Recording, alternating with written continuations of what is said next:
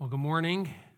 We are really excited for Tony and Angela. And so we've been getting to meet with Tony and talk to him about where he's going and what they'll be doing. And it is so exciting to have someone right here in town at our college reaching people for the gospel. And so we want to, as a church, come beside him and Angela, as they raise support, we definitely want them on campus next fall. And so if you're able to talk to the Beards about potential support, please do so. This is, this is impacting our community. And so, um, Tony and Angela, we're excited for you. Um, and we can't wait to see what God does. Um, we're in 1 Peter this morning, so if you have a Bible and you can open up to 1 Peter chapter 2, verse 12 through 25. I've been reading an autobi- autobiography this week uh, by about Elisabeth Elliot. It's a really humbling, challenging story of Elisabeth Elliot. Maybe you know her story, or you probably already know her story. I think I've talked about her before. Her and her husband Jim were missionaries in the 1950s in Ecuador. Um, and they were hoping and praying to reach a jungle people group, the Auca Indians, unreached, untouched. And uh, their story, very famously, Jim and his four friends were delivering uh, presents or supplies to this, to this tribe via uh, airplane, and finally felt like it was now time to go and to try to meet these people face to face, while Elisabeth and the other wives waited at the home base. And so uh, they went to this tribe. They started to approach them and talk to them. And eventually, that day, I think it was January 3rd, uh, the Indians speared them to death and really changed the landscape of missions as we know it. Uh, but this story that I've been reading about is about Elisabeth Elliot. And what makes it a really fascinating story for me is that this is all written from her personal journals. Uh, and so you really see her full life. You see her life before she met Jim, uh, while she was dating Jim, and then once they got married. And it's a really humbling story in that you see this young lady wanting to follow Jesus even in difficulty. She was a translator before she met Jim or before she was married to Jim. Um, and the challenges of life and kind of time and time again through her journals, you can kind of see uh, through the daily trials, here was a lady who was resilient and bold and godly and not perfect. And so it's just something about reading someone's journals that kind of cause you to say, man, what, what is she, well, look what she's doing with her life. And it made me think, what would my story look like? What would my autobiography look like? If someone made a movie out of my, that's a really not exciting movie, but out of my life and my journals, what would it communicate? Just the daily life. Because this is what it is with Elisabeth. It's Elisabeth, it's day in, day out. Here's the task that she did. This is how she carried herself. These are her mistakes. These are her successes. And so, what would your life look like? What would your story, what would your autobiography, if it was just the last two weeks, and someone was to capture how you carried your life, what you did, and what you said, and where you went, what would that story tell? And what we're going to see in 1 Peter is that Peter's going to talk about this that your conduct and what you do in your life, it really matters. 12 times that word conduct, we see it in the New Testament. And here in 1 Peter, starting in verse 12, going through the rest of the book, Peter is going to use it eight of the 12 times in the New Testament, meaning Peter cares about your conduct.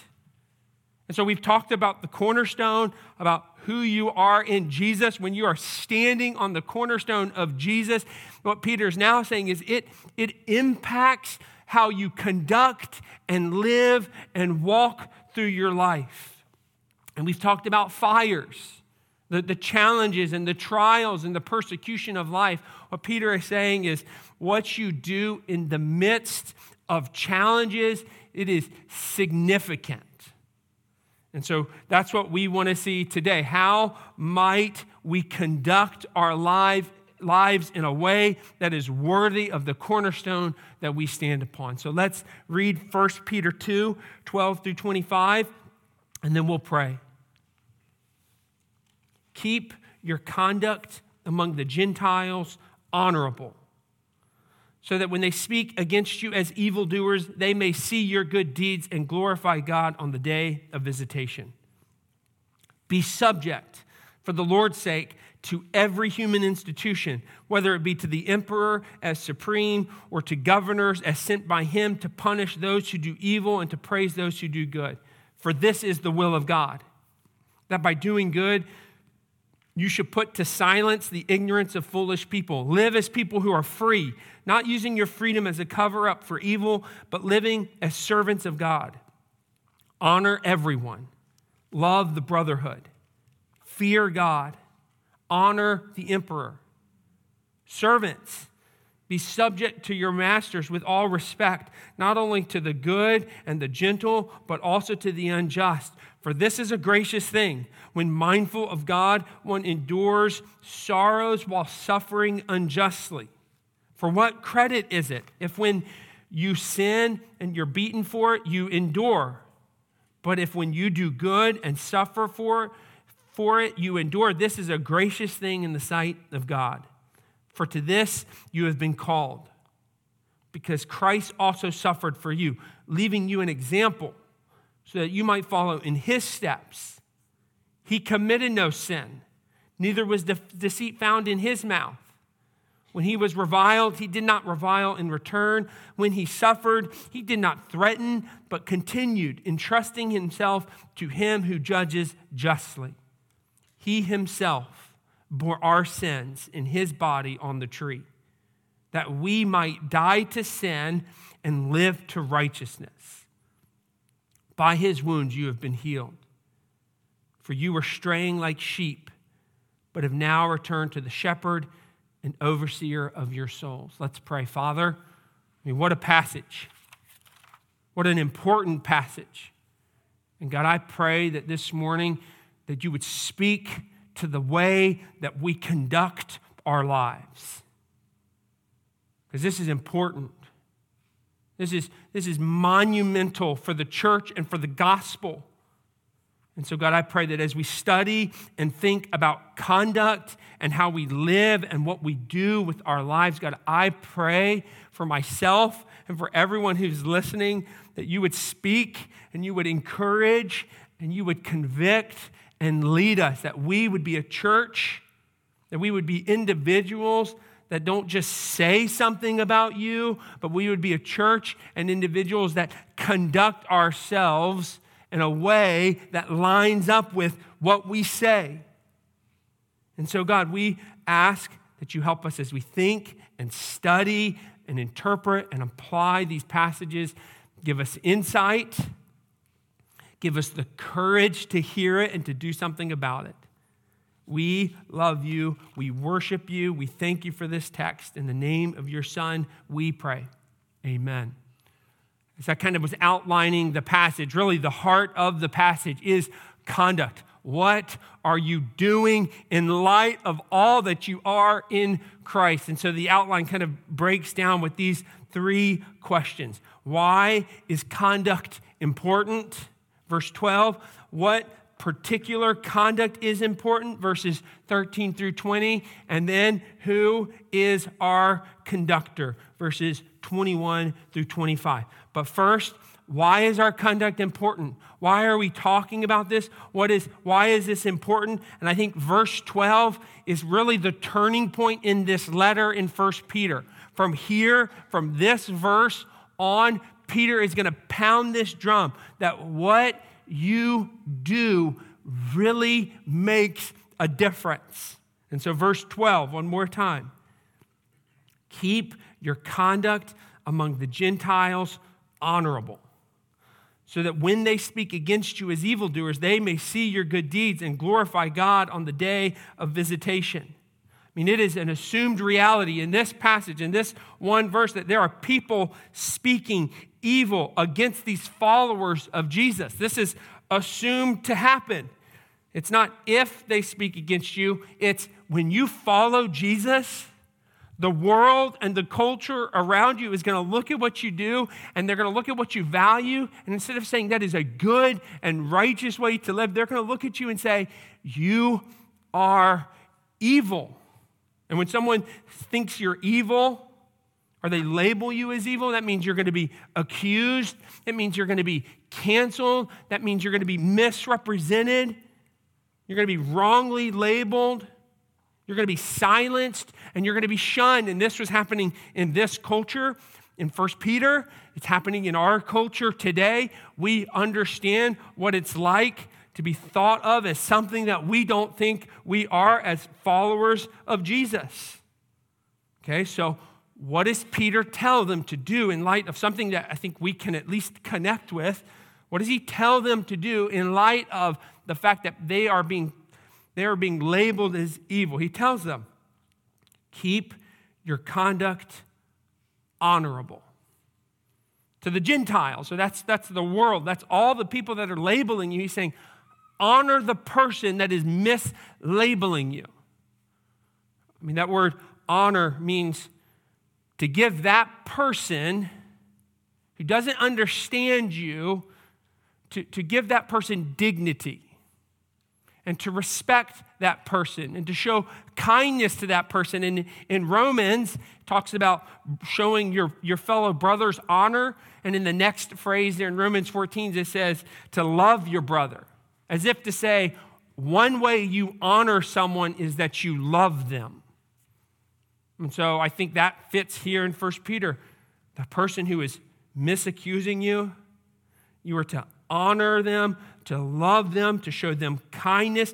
The, the second phrase there in verse 12 gives us, kind of repeats this idea of honoring, but with a different way of saying it, that they may see your good deeds.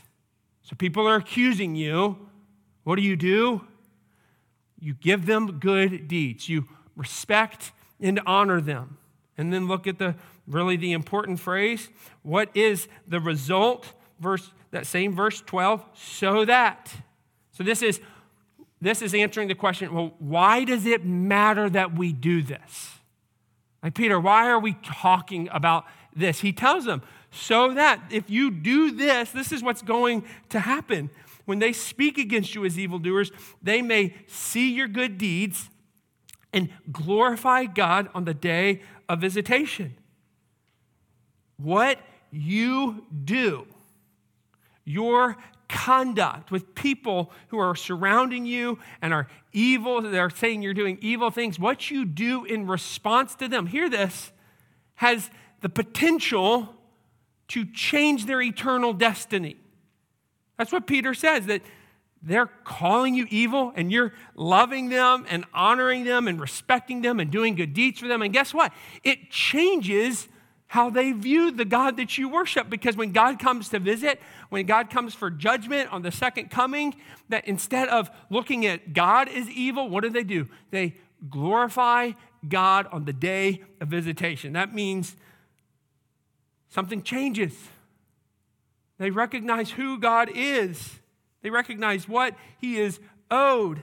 And so by grace, they are saved to the point that they can now look to God and instead of calling him evil, they can worship him for who he is. And so this is important. Our conduct matters, it has the potential to change someone's eternal destiny. And it's not just people who look at us that are calling us evil. Jesus kind of broadens this idea. In Matthew 5 on the Sermon on the Mount, the famous light and salt passage. Verse 16, in the same way, let, Jesus says, Let your light shine before others so that they may see your good works and give glory to your Father who is heaven. It's just a general principle that people can see your good works, can see your good deeds and how you live your life, and it can change how they view the Father that you are doing the good works for we see this principle all the time. I had two men, two different men that I talked to the last couple weeks that kind of proved the inverse of this. Both of them said, I met some lousy Christians, called themselves followers of Jesus. They, they looked sharp and polished on Sunday, but they treated me awful. And, and I said, for a time in my life, if that's if that is what it looks like to follow Jesus, they both said, I want nothing to do with it. And we see this, the, the opposite of that with our own kids. I mean, we recognize that our conduct matters for other people as they come to know Jesus. We've seen this with children for the longest time. You ask them, what's the most faith, what's made the most faith forming impact on the life of children? Okay, it's not going to Christian schools. It's not having Christian friends. It's not going to youth group. It's not listening to Christian music. It's not having Christian friends. All those things are good things. But what we see from kids who are following Jesus today, what they say was the most faith forming aspect of their lives. You know what they say? My mom and dad really loved Jesus. Their conduct matched with their behavior on Sundays. My dad loved my mom.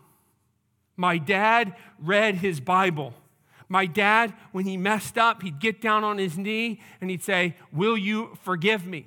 My dad shared Jesus with people. My mom and dad were generous. I mean, this has impact. What you do, we see this. What you do impacts the people around you, and it can impact them eternally. And that's what Peter, that's what Peter is saying here. He's saying, Your conduct is important, and so we better start talking about this. What particular conduct is important? So, general statement, he's saying, Hey, all conduct is important, but now for the next chapter and a half, he's going to talk about one particular specific conduct in verse 13 through 20. And I think it's pretty surprising. I mean, it's surprising if, if, if we hadn't already read the verse and I was going to tell you that Peter's going to kind of hone in on one aspect of what you do with your life as having an impact on the people around you. If we were to all brainstorm what we would just guess that would be, it probably wouldn't be what he talks about. Maybe evangelism or generosity or kindness or loving our neighbor, but that's not at all what Peter focuses on. Instead, in verse 13 through 20 and really beyond, he's going to focus on the good conduct of submitting and serving and respecting and honoring those in authority. And so let's I'll kind of show you kind of broadly this theme. Verse 13, be subject to the Lord's sake for, to every human institution. Verse 16, you're living as servants of God. Verse 17, honor everyone, honor the emperor. Verse 18, again, servants, be subject to your masters with all respect. then we won't be on the screen, but next week we'll talk about 3 1 and 3 7. Wives, be subject to your husbands. Husbands, honor your wife. It's this theme that Peter is going to continue to talk about submitting to the authority, honoring the authority, respecting the authority, and serving. As a citizen, which we're talking about now, as a, as a, as a slave, which, by the way, this isn't slavery as, as you might think of it with the, with the United States in the Civil War. This was more like an employer and an employee than it was the slavery that we think of. But he still says, as an employee, subject yourselves, submit yourselves to the one that is leading you. And then in marriage, husbands and wives as if to say, all areas of your life, Peter, all, to all these churches, all these areas of your life, as you work, as you're a citizen, in your relationships, submit to those that God has placed in your life as, as leaders. And so we, we have to spend some time thinking about this. We, we have to really, this is so relevant. It's just so interesting, right? We've, we've this is very relevant. When we're talking about submitting ourselves to the government, that kind of resonates, maybe a good way or maybe not a good way. Okay, this in, in today, over the last couple of years, we've seen how challenging this can be, but we've got to, we've really got to think about this because Peter just said this has eternal implications. Like, if we, church, we have to get this right. We have to get this right because other people's eternal destinies hinge on how we react to this conduct that Peter is laying down for us. And so we've got to really think about what is this, what does this mean for us today? And I know this is a tense, a tense topic, but it is good. It is good to let the Word of God shape us as we think about how are we to live today. And so we want to do some, some pretty basic Bible study here with First Peter. And so here's what I want to do. I want to look at the context. Okay, when Peter says, submit yourselves to the emperor, submit, submit yourselves to all governing authorities in your life, we first have to ask, what did this mean for Peter and the five churches he was writing to? And then when we start to kind of see the historical context for Peter, when we, when we apply the Bible to our lives, we have to say, what principles, because we're not in Rome today, what principles from this verse can we take from this passage in Peter and then apply it to us today as American citizens? But then, when we do that, I want to step back and say, okay, we don't want to create a whole theology of being a citizen and submitting just from 10 verses in 1 Peter 2. We want to kind of get a broader theology from all of God's word that teaches us how we are to submit to those in leadership over our lives. So, you tracking with me? Head shake, nods? Okay, not good. Let's talk about the context of 1 Peter. Okay, he's writing to five churches 50 years after Jesus has, has already been crucified and risen from the grave. Okay, um, Nero would have been the emperor of Rome. Pretty crazy. Nero, when he became the emperor, 16 years old. That's just wild to me. And after his first 10, his first 10 years of leadership as Rome, it was pretty quiet, pretty uneventful. But then there was a, a massive fire. Okay, it's called the Great fire of Rome. And it was so big that it swallowed entire districts of Rome. 14 different districts were completely devastated because of this fire. And we have a, we have a historian who wasn't a Christian. His name was Tacitus. So he wasn't partial to believers, but he just wrote the history of Rome. And so it's really interesting to see what he wrote concerning this fire. And so what he wrote was he he started to see how Nero was being blamed for the fire, but it, to kind of deflect from this blame, he started to focus on Christians. Here's what he says To get rid of the report that he had started the fire, that's Nero, he fastened the guilt and inflicted the most exquisite tortures on a class he hated for their abominations called Christians by the populace. So, so Nero is deflecting people are pointing fingers and we do think he's the one that started the fire. They started to kind of figure this out and to deflect, he started to blame what the populace would call as Christians. And so Tacitus goes on to describe what Nero does to these Christians. Covered with the skins of beasts, Christians were torn by dogs and perished, or they were nailed to crosses, or they were doomed to the flames and burnt to serve as nightly illumination when the daylight had expired. Okay, it's persecution. Nero is, is getting uneasy with the blame, and so he starts to torture Christians. He's literally lighting them on fire for illumination at garden parties at night. That is what he's doing. And so this, this is the context of First Peter. Now, we don't know exactly when First Peter was written but we believe that it was probably written right before the great fire. But I don't think that changes what Peter is saying. He's saying, Are you being persecuted by Nero? I mean, are you, are you being fed and hurt? And are you being disrespected? What, what, is, what is Peter saying? Honor the emperor. Submit and serve and obey to the best that you can. And verse 16 of this passage that we've been reading tells us how they're supposed to do this live as free servants. Okay, that, that's the key. If you want to submit to the government, to the, the emperor, he says, how do you do it? Live as free servants. I mean, it doesn't make any sense. It's an oxymoron. How can you be free and a servant at the same time? It doesn't make sense. But Peter is saying, What do you mean? You are free. Do you not remember the cornerstone? You've been washed in the mercy of God. You are free from the punishment and the condemnation of your sin. You have experienced forgiveness and life. You today are free. And because you are free, I mean, that is the greatest freedom you can experience spiritual freedom between you and God. And because of that, serve, submit, because you can. Because that freedom that you have in Christ supersedes all the other areas of your life. And I know sometimes we hear, or sometimes I've heard over the last couple years, well, this passage is telling us that we are only to, to follow the government in first, verse 14 when they punish those who do evil and they praise who, those who do good. We only, we only follow governments that are good to those who are good and they are bad to those who are bad. But again, if we think about what's the context of First Peter, I, I just don't think that floats.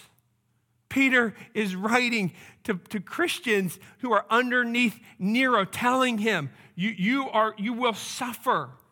Submit and obey, honor and respect. And then he tells the, the, the servant, he very clearly tells the servant, is, is your master unjust? Follow your master, serve your master, honor him. And so for us, okay, I think it's, it's not that complex. It's a command that Peter gives. The context is pretty clear, but for us, what principle can we take? We don't live in Rome. Nero's not our emperor. And again, it's not, I don't think it's hard to discover the principle, it's a lot harder to follow the principle. Not an emperor, but we have a president, and we have a governor, we are to honor and to respect, to serve, and to obey our president. Even if, even if, just like Nero doesn't follow the teachings of this book and of Jesus Christ, I think the principle in 1 Peter was pretty clear, and I think it's a pretty clear application for us today. Romans 12. What does it tell us about honor? Love one another. Love the president. I know that's hard. It can be hard. Submit, serve, respect, and honor. And I say this, I've said this a lot the last couple years. I think if this were true for, for the believers living with Nero in Rome, um, it, it's certainly true for us today. Uh, we, we don't know persecution. I mean, we don't know. We, we can hardly, I can hardly say the word persecution today because, because compared to what these believers were faced with under Nero is nothing compared to what we face today. And I'm not saying we can't get there or that we aren't facing some types of persecution, but what I'm saying is if this passage, First Peter, was true for these believers, how can it not be true for us today in a much less hostile environment? But, but here, it is hard. Like, I'm not, I'm sympathizing in that it, it, it goes against how we feel. I don't like submission. I struggle with it. We don't like authority. We don't like being told what to do, especially if we have a difference of values between the person that's telling us what to do. But Peter makes it clear. I like verse 15. Verse 15 was for all of us today, for those who struggle, for this is the will of God. I love that. This is the will of God. We talk about the will of God. What does He want us to do? Does He go here, meet this person, date this person, go to this college? What's God's will? We, we'd never know. What is, just pray that I would know God's will. And it can be hard to grasp sometime what the, what the will of God is. And I love Peter. He's like, let me tell you what God's will is submit to those in leadership in your life. It's like, this is what God saying, this is what I want. So don't email me. If you're struggling with this, you don't like this, if you don't want to follow this, this, this is not my idea. This is the will of God. And, and, you know, we talk, when we talk about the, this book right here, I think we would all be able to say at least some doctrine of this book that we say we believe. We believe it's inerrant, right? There's no mistakes. This comes from God. Every word of God that comes from the mouth of God proves to be true. Okay, we would say it's inspired. That means it's breathed out by Him, that He led the prophets to give us exactly what He wants us to have in this book. So we say God's word is inspired. We say God's word is inerrant. You've heard this. We talk about this. We believe this. But what sometimes is left out is the implication of those two doctrines. This is another doctrine we say the Word of God is therefore, because it's inspired, because it's inerrant, God's Word is also authoritative.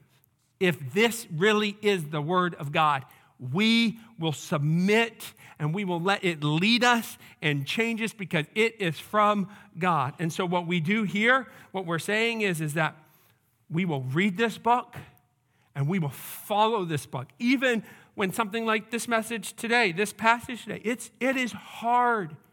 It goes against what we maybe want to do or what our culture tells us to do, but yet we say, though it's not natural, and though it's not what I want to do, God's word is authoritative. And so perhaps you're a little uncomfortable, maybe you're angry, you're uneasy. Let's take a step back, uh, take a breath, that's good.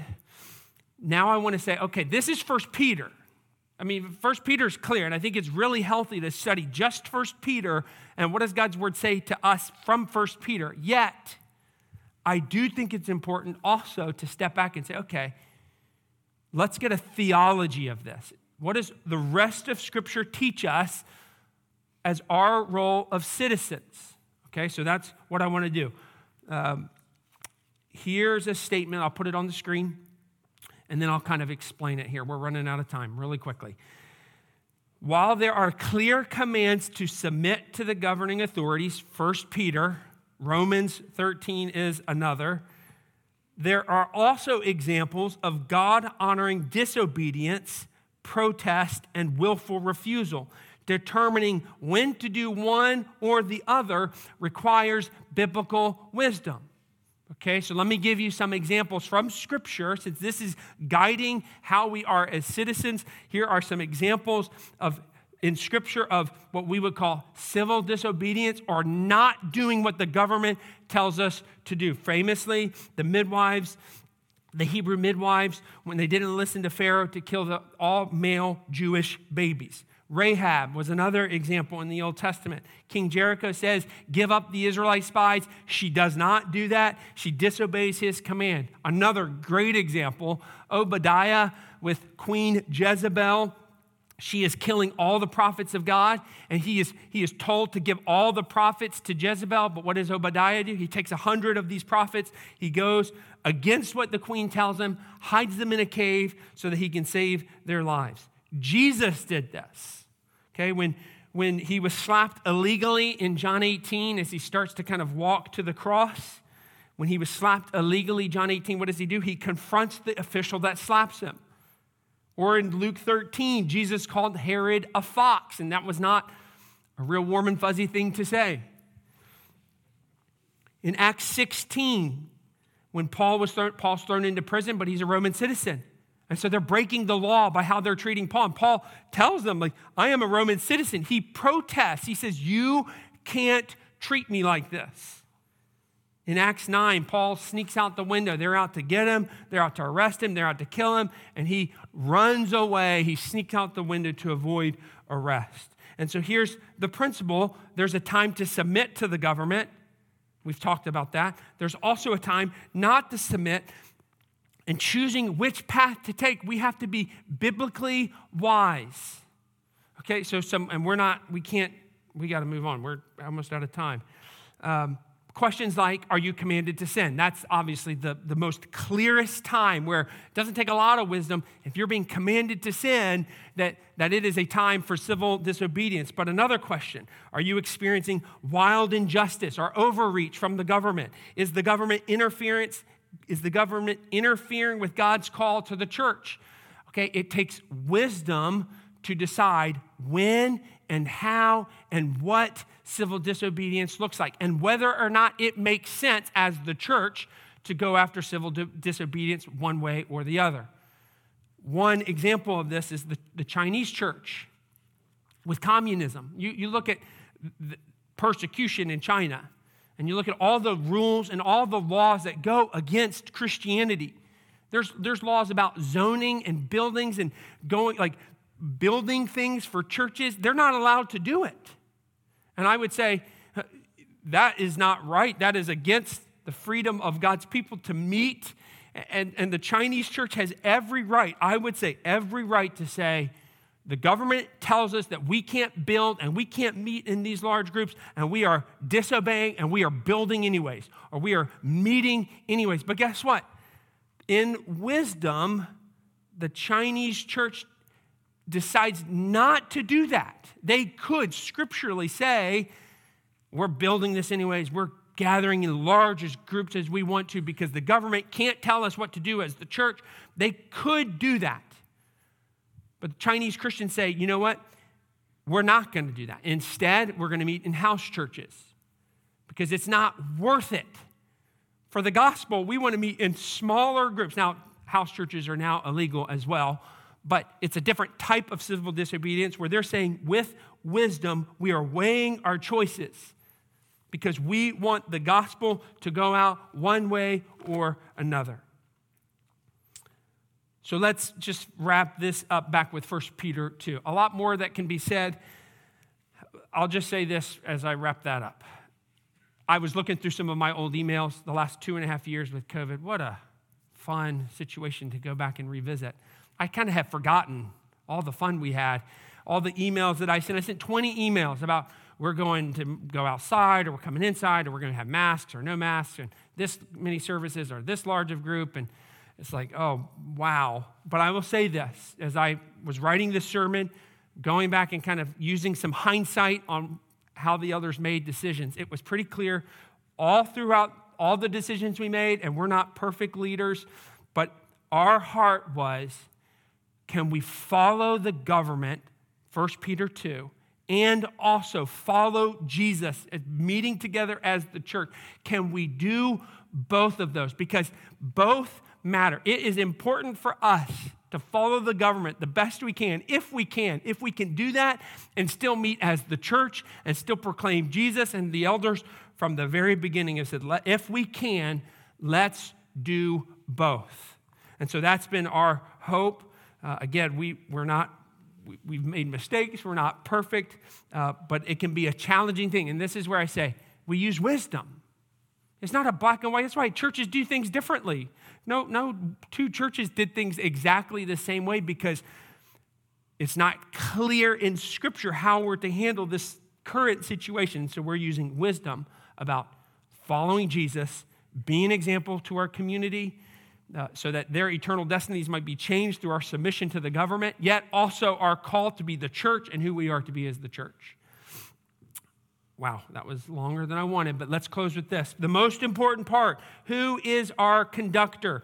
Verses 21 through 25. If you've ever been to a symphony concert, it's a really I think it's an awesome thing to do. The guy in the middle with the baton. I remember going to a concert thinking, what's that guy doing? Like, do they really need that guy? It feels like they're making all this wonderful music and the guy's just waving a stick around. Well, I've learned, I'm learning things. Sorry if I've offended you. I really do apologize. Um, I've learned that those, those guys in the middle are really important, that they are the leaders. And they've actually done a study where they attached a light to his baton and they followed the bow of the violinist and what they were able to track was that his movement and his speed and his direction was actually leading the music. And so they put two conductors up there, one like me who knows nothing, and the music was not, it was not good versus or compared to a, a really proficient conductor, and the music was beautiful. And so, who is our leader? It is Jesus Christ and Peter doesn't mess around with this connection. I mean, he goes straight there in verse 21. For this you have been called because Christ suffered for you, leaving you an example so that you might follow in his steps. I mean, wow, that, that's the verse to underline. That's the verse to take away, to be thinking about. Follow in the footsteps of Jesus. That we suffer like Jesus suffered on Friday, Good Friday.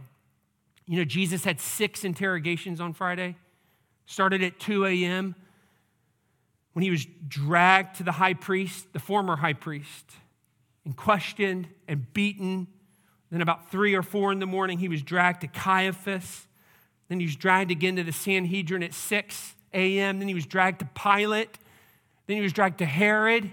Then he was dragged back to Pilate, and through each stop, each step of the way, he was beaten, he was mocked, he was, he was told all these things about him. And Jesus in some of the in some of these interrogations or they call them trials he, sometimes he answered firmly he stood up for himself other trials he was silent and he took the beating but peter makes it pretty clear jesus is our example while we suffer while we submit while we follow jesus didn't sin he didn't ridicule he wasn't deceitful and so for us today, this week, next year. He is our example. Because again, our conduct reflects Jesus. That's what we want.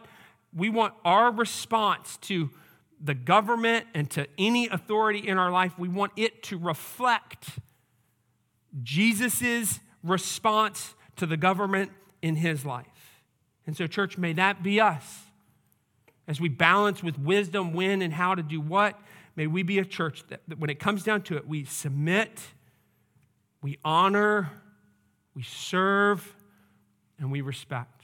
Let's pray. Father, it's a hard passage, and I pray that you would work in our own lives individually where we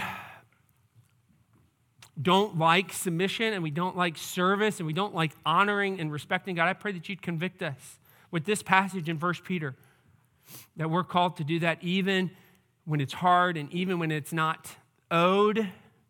But, but, God, but God, because we know you have authority over all authority, that we can have that perspective. And so help us, humble us, teach us.